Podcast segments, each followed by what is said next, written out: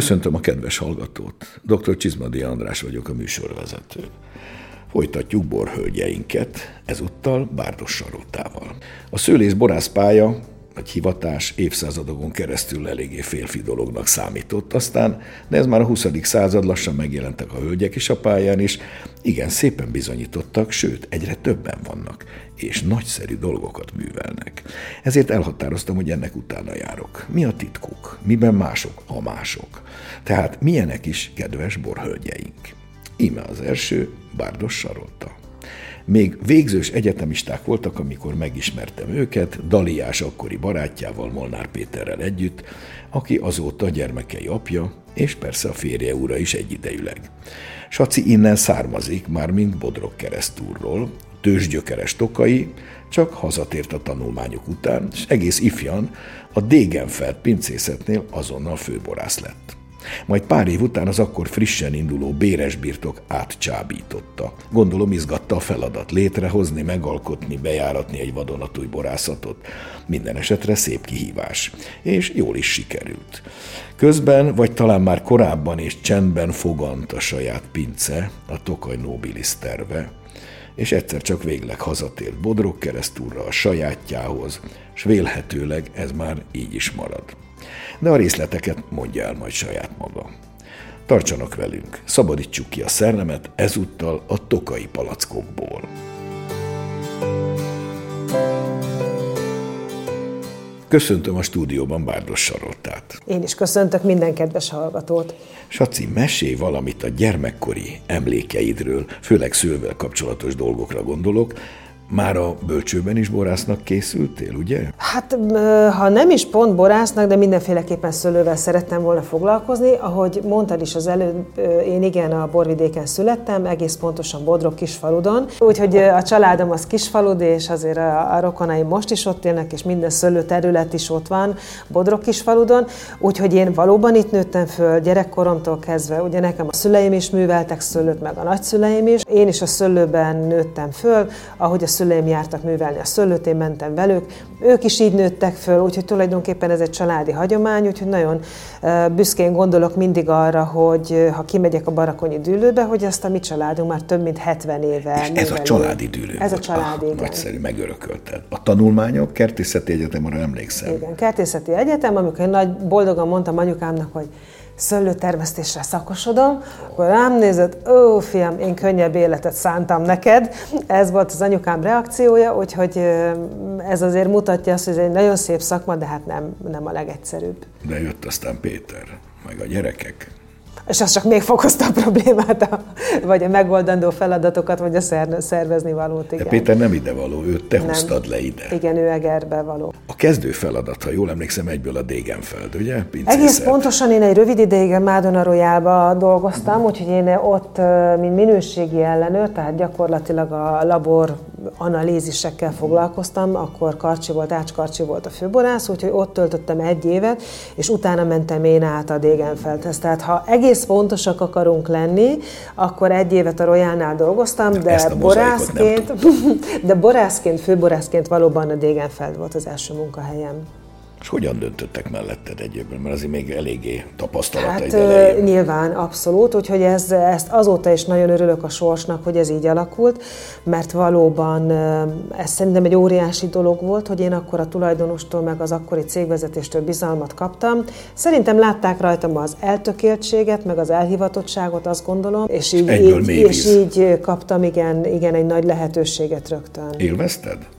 Igen. Emlékszel valamilyen korabeli Dégenfeldes sikerre, ami úgy, úgy, úgy jól, jól, jól esik vissza Figyelj, a Dégenfeldnél nekem rögtön nagyon jól sikerültek a dolgok, úgyhogy biztos, hogy a Jóisten föntről fogta a kezemet, mert rögtön az első évjárat, hogy ez a 99-es volt. A nagyon jó év volt. Az egy nagyon jó évjárat volt, és én emlékszem, hogy akkor még ugye nem sok borverseny volt Magyarországon, csak az országos borverseny. Én oda elküldtem a késői szüretelésű háslevelőt, és az rögtön aranyérmet Tessék. kapott.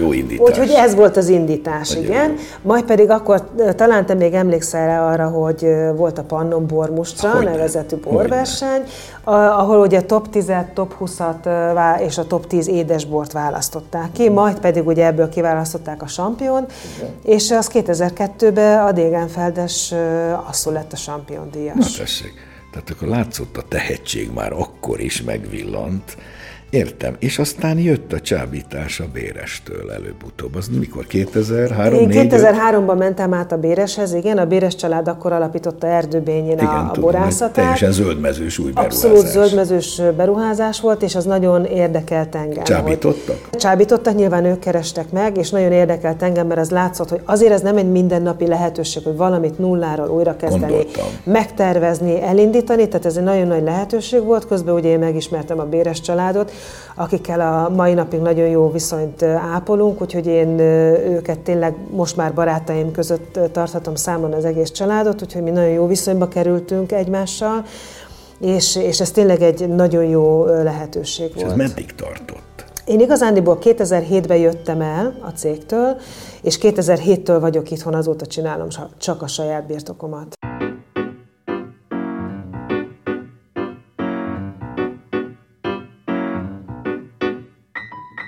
Mészáros Gabriela doktor, nemzetközi borakadémikust hallgassuk meg Bárdos Saroltáról és az ő működéséről.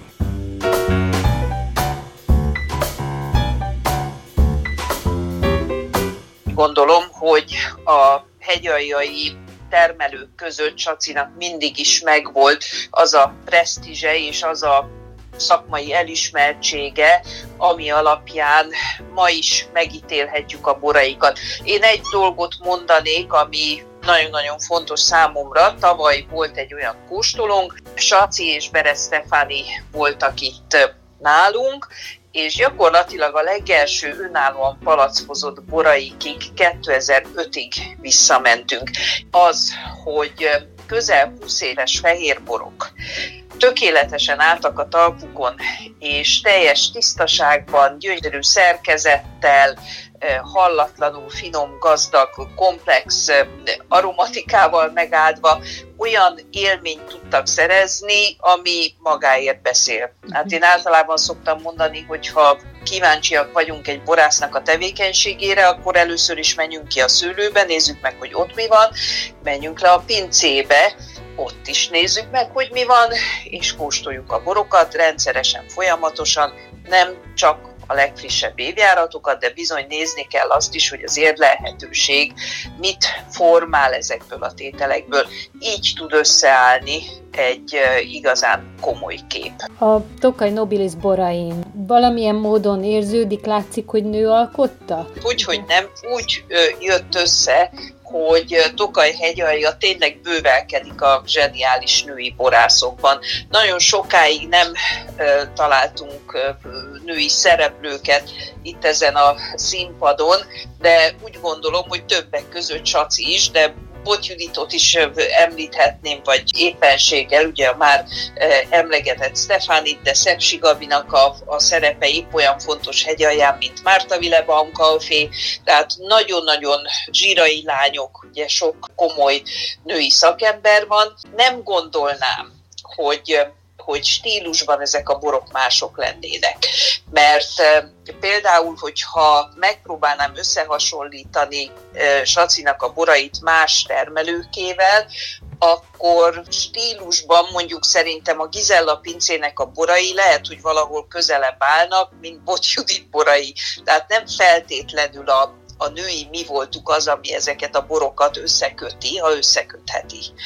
Az biztos, hogy nála, mint ahogy az előbb emlegetett termelőknél, abszolút elsőrendű a minőség, a tisztaság, a határozottság, az, hogy nem elkészült bort nem adnak ki a kezükből, és az a mérhetetlen tisztelet, amivel ők a szőlő és a bor felé közelítenek. Enélkül úgy gondolom, hogy sem férfi, sem női termelő nem tud igazán szép és izgalmas borokat készíteni.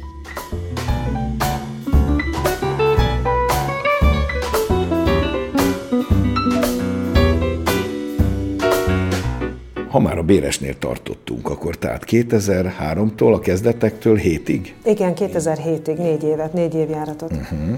És Mennyire volt szabad kezed ott egyébként? Abszolút szabad Teljesen kezem volt. volt bízva. Így van, ott gyakorlatilag akkor volt 10 hektár szőlő, termőszőlő a lőcsedűlőben, és abból lehetett dolgozni, tehát végül is ami korlát volt, az az volt, hogy csak egy dűlőben volt terület, tehát abból kellett kihozni, amit lehetett. Tehát az már egy régebbi ültetvény Az egy volt, régi így ültetvény készen volt, vették. így van, ez egy készen vett ültetvény Helyre volt. kellett egy régi, kicsit pofozni, egy Ültetvény, hát figyelj, hogy gyorsan szüretelni akartunk róla valamit, hogy el lehessen, el lehessen kezdeni vele ö, bármit is csinálni, de az az igazság, hogy attól, hogy mondjuk egy támrendszer nem jó egy szőlőbe, attól még a gyümölcs jó lehet rajta a persze.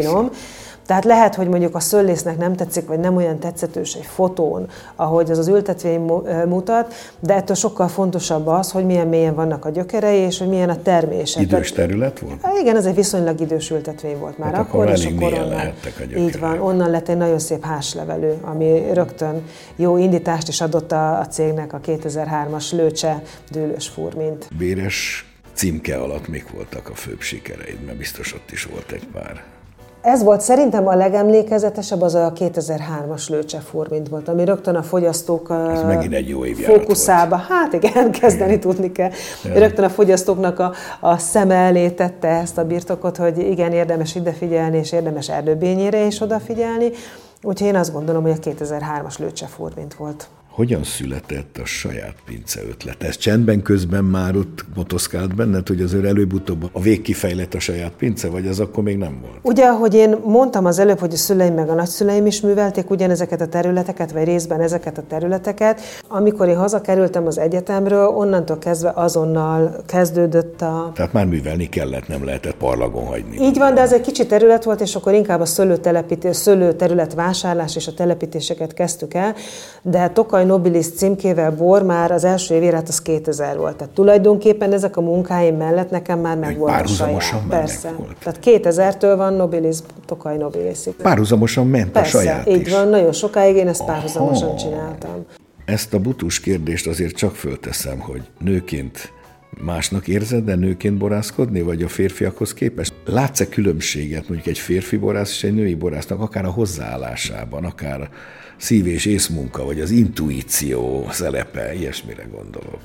Hát most már azért szerintem nem olyan meglepetés, hogy egy nő a borász valahol. Nem, amikor elkezdtem, sokan igen, vagytok. amikor elkezdtem dolgozni, akkor ez sokkal meglepőbb volt, és ezen sokkal jobban csodálkoztak az emberek. Úgyhogy talán ma már szerintem ez nem hat annyira meglepetés erejével senkinek. És azt gondolom, hogy a nőknek nagyon-nagyon jó érzékeik vannak hozzá. Tehát Például a kóstolásban is Kóstolásban így sokkal van, igen, pontosan. Tartok most egy amatőr csapatnak egy borkóstoló tanfolyamot, és ott a hölgyek nagyon-nagyon ügyesek, tehát aki még nem foglalkozott borral, ők is a, akár, ha illatokat mutatok nekik, akár, hogyha így van, ha borhibákat mutattam Hamarabb nekik, nagyon-nagyon érzékenyek, úgyhogy hajrá hölgyek, mindenkinek bort kell kóstolni, mert nagyon jó adottságok vannak hozzá. Én ezt a tanítványi köröimből érzékelem, 24. évfolyamnál tartok, hogy a lányok mindig átlagosan, nem mindenki, de a többség ki, kifinomultabban, nüanszokat jobban képesek kiszagolni és Igen. kikóstolni, mint a férfiak. Tisztelet mindig a kivételnek persze. Milyen egyszerre főborásznak, feleségnek és anyának lenni?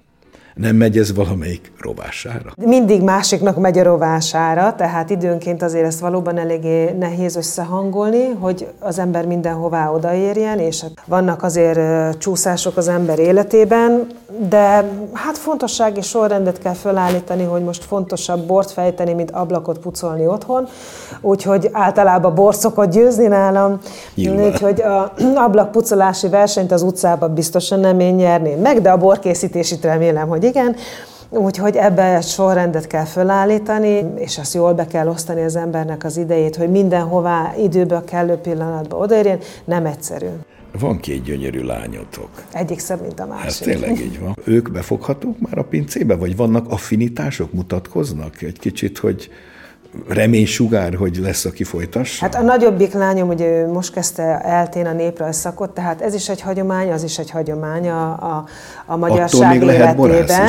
Úgyhogy ezek uh, tulajdonképpen ez egytőről fakad, mert ugye mi ugyanúgy a hagyományainkat ápoljuk a szőlő termesztésben, és azt gondolom, hogy azért az, hogy ő ezt a szakot tanulja per pillanat, ez is azt mutatja, hogy valamit azért sikerült abból neki átadnom, hogy mennyire fontosak az őseink tapasztalatai, az ő hozzáállások, az összegyűjtött tudásunk, és hogy ennek micsoda értékek vannak egyébként akár legyen ez néptánc, legyen ez bor, legyen, legyenek ezek a népdalaink, nagyon-nagyon sok kincs van a kezünkben, vagy a tudásunkban valahol elrejtve, és ez nagyon-nagyon fontos, hogy ezek, ezekről ne felejtkezzünk el, és ezeket adjuk át. Úgyhogy ő per pillanat a hagyományoknak ezt az ápolását, ezt az ápolását űzi, a kisebbik pedig még gimnáziumban jár, úgyhogy... De, de az affinitásuk a bor felé van valamennyi? Hát a nagyobbiknál a borkostolás már megmutatkozik, hogy igen, ha felé a furmint van. Februáron, a furmint, de a furmint februáron már segített nekem, igen.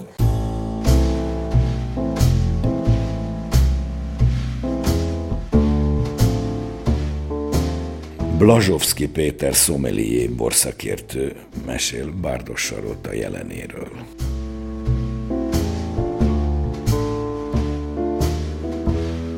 Különös figyelmet szoktam fordítani a, a hölgyborász kollégináknak a, a munkájára, és remélem, hogy egyik férfitársam se fog megsértődni, de de úgy gondolom, hogy alapvetően egyébként a hölgyeknek nagy általánosságban jobb érzékük van, mind a kóstoláshoz, mind a, mind a boroknak ez a fajta cizelláltságának a megalkotásához.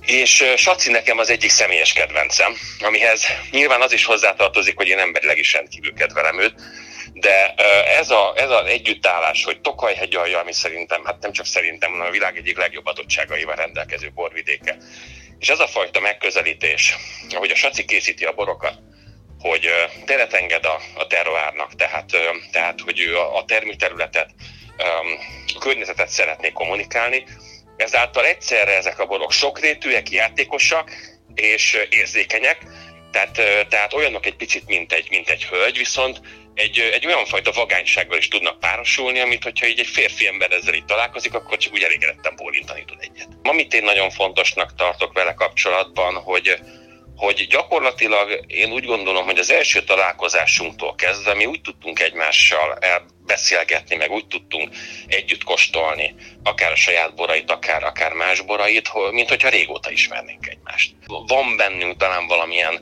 rokonlélek, közös rokonlélek, amiben, amiben lehet, hogy a, a borok iránti szeretetén túl talán egy picit a borfilozófia is benne van, hogy hogyan látjuk ezeket, a, hogyan látjuk, hogyan értékeljük a borokat, és miket, mit keresünk benne.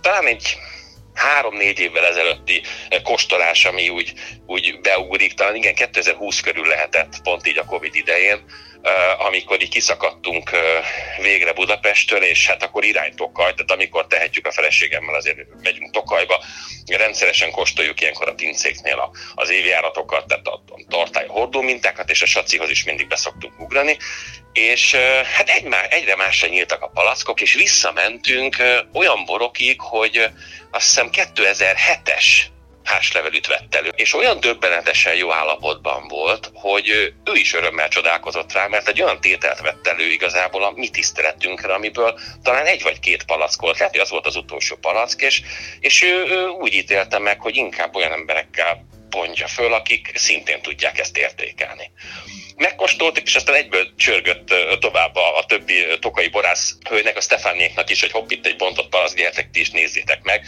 És az a fajta gyermeki öröm, ami, ami egyébként őt is akkor jellemezte, meg minket is áthatott, az ilyen, hát az egy emlékezetes kóstoló volt.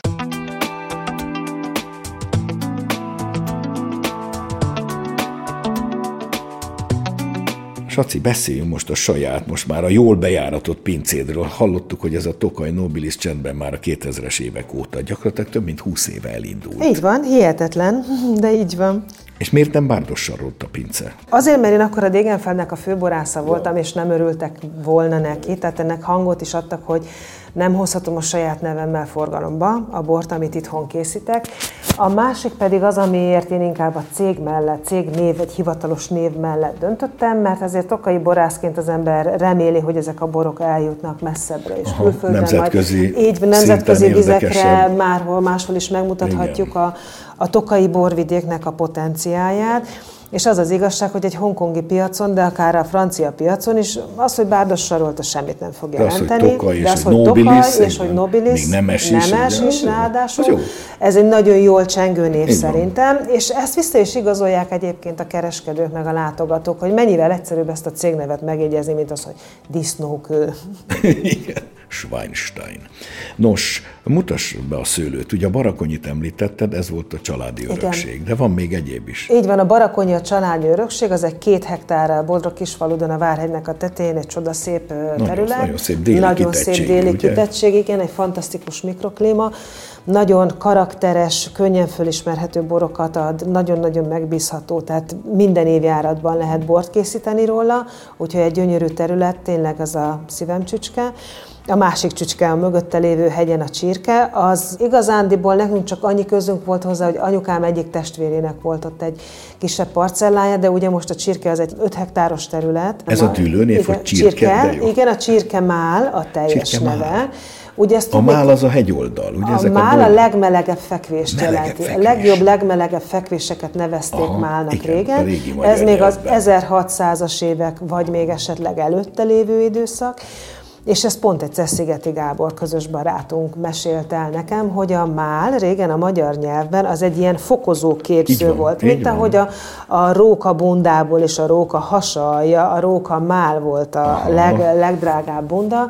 Tehát ez mindig egy ilyen nagyon meleg, nagyon pozitív jelző volt valami mellett. Erdély hegyalján a rózsamáli. Erdély leghíresebb bora. Ma is az érsekségé a dűlő. Így van, de itt a borvidéken is több is van mál több van, mál, így van, igen. tehát a mézesmál, tökösmál, barnamál, tehát nagyon sok ilyen Csirkemál. mál. És a csirkemál, igen.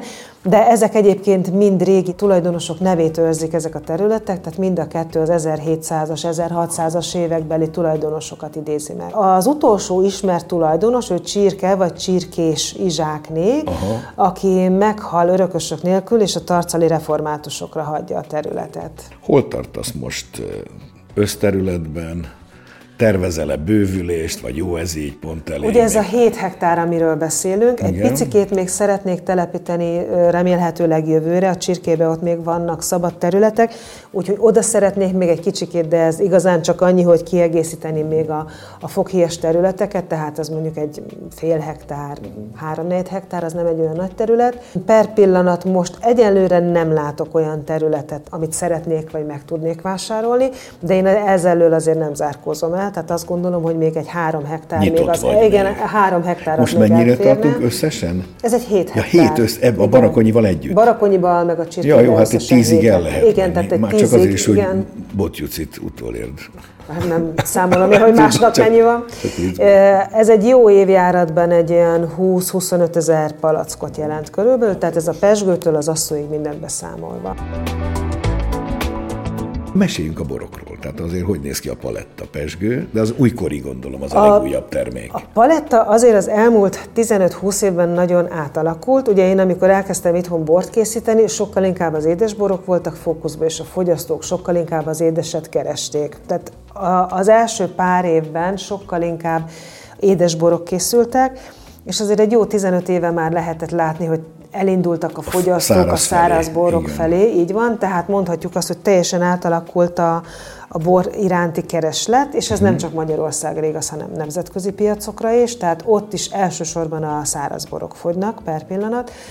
Úgyhogy most sokkal nagyobb mennyiségben készítek száraz bort, mint édes. Nyilván ezt az évjárat is befolyásolja, tehát én nem akarom az évjárat adta adottságokat fölülírni, tehát én minden évjáratból azt készítem el, ami a legjobb. Amire tehát, a leginkább amire alkalmas leginkább alkalmas, és így van, és nincsen megerőszakolva, hogy már pedig kell ez, és Muszáj már pedig, és vagy muszáj, vagy, ö, vagy feltétlenül erőlködjünk, mert abból soha semmi jó nem fog kisülni. Úgyhogy így egy, egy jó tíz évvel ezelőtt bejött a pesgő is a, a választékba, tehát így most tulajdonképpen pesgősödik? itthon pesgősödik. Saját magad? 2015-től itthon pesgősödik, Ez igen. igen. Tehát nekem megvan. Kézzel rázol? Igen, kézirázás van, de van gép, gépem is mosár hozzá. Tehát egyébként a minőség... Van egy kicsi zsírópalettem, igen. Úgyhogy minden itthon készül 2015-től, nekem minden gépen megvan, úgyhogy én nem engedem ki a kezem közül. Tehát van száraz furmint, így van, szár, és az a sor, egyféle, többféle? Sor ugye pesgővel szoktam Pesgő, kezdeni, igen. van egy birtokfurmint, fölötte van két szelek, ez a birtok, van két szelektált, dőlőszelektált furmint, a barakonyi. a barakonyi és a rány, onnan a rányról ez egy vásárolt szöllő, a barakonyiból van külön háslevelő, van sárga muskotáj, ugye, ami mindig egy Jolly Joker, nagyon jó kis nyári bor, nagyon szeretjük. Van kövérszöllőm, ugye, ami a legritkább hegyaljai fajta. És szárazban? Nem, édesben. Az, az édes. csak, édesben. csak édeset készítek, igen, a kövérszöllőből. Egy könnyű édesbor, és hát természetesen... Az egy késői szüret, még botritis nélkül, vagy kis hát, botritis? Én igazándiból nem, nem is nevezem ezt késői szüretnek, édes. Uh-huh. Tehát a késői szüret az nekem egy kicsit koncentráltabb kategória, ez egy nagyon jó ívású, 50-60 g maradék cukorral rendelkező. Paraméterei alapján akár lehetne is, de nem ragaszkodunk a késői elnevezéshez, és hát nyilván szamorodni az szó. Tehát majd, hogy nem a teljes sor. A késői szüretet neveztük ugye mi fantázia nével Amikusnak, ez 2019-től meg fog szűnni, illetve átalakul, és szamorodni lesz, Aha, igen. Tehát, tehát szamorodni, a... szamorodniként fog megjelenni, igen. Ugyanaz a borkategória, mert hát gyakorlatilag az, is az, az ugyanaz, volt, igen, az is az volt, de, de visszatérünk a hagyományos elnevezéshez. A legnagyobb szakmai elismerés táján vagy, mert hogy téged is a borászok borászának jelölnek már most jó párszor. Éppen bármelyik pillanatban becsaphat a villám, ugye? Benne vagy a körben. Hát ezért ez már jó a tűz közelében lenni. És úgy tudom, hogy a három grácia is együttműködik. Ez Bot Judit, azaz Bodó Judit, te is még, Beret, és Beret Stefani. Stefani. És hoztok is ki a jó sejtem ilyen néven valami közös dolgot? Így van, nekünk van közös borunk 2011-től három Grácia néven.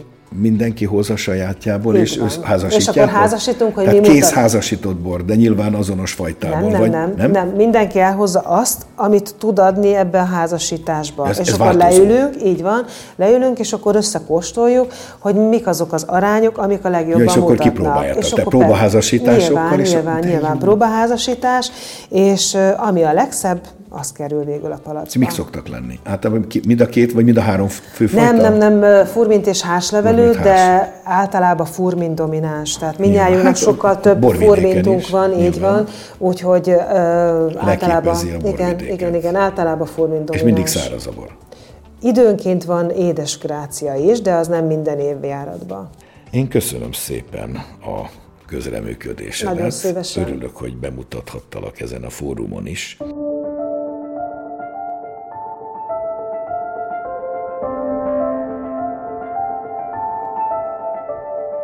És most hallgassuk meg, mi újság a borok világában. A híreket Novák Dóra szemlézi.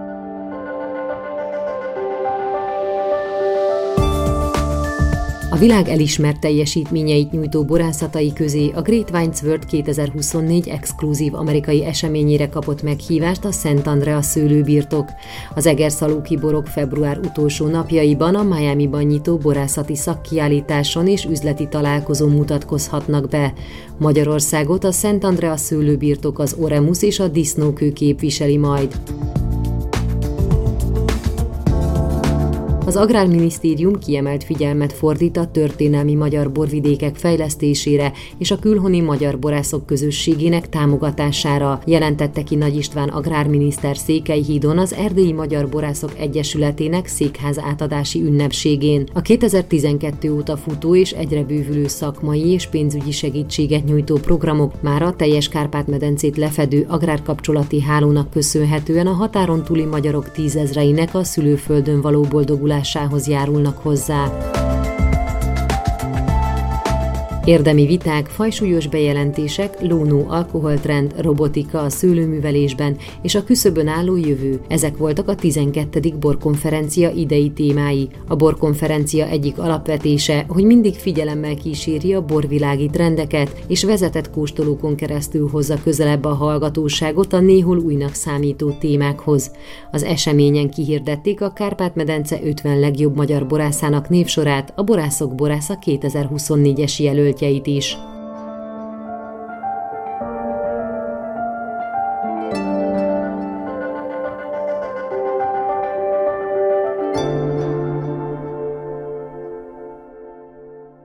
A mai műsorunk véget ért. A hangmester Kisik Petra nevében is megköszönöm figyelmüket. Szép napot, jó borokat, nagyon jó tokaj, nobilis borokat kívánok. Dr. Csizmadi Andrást hallották.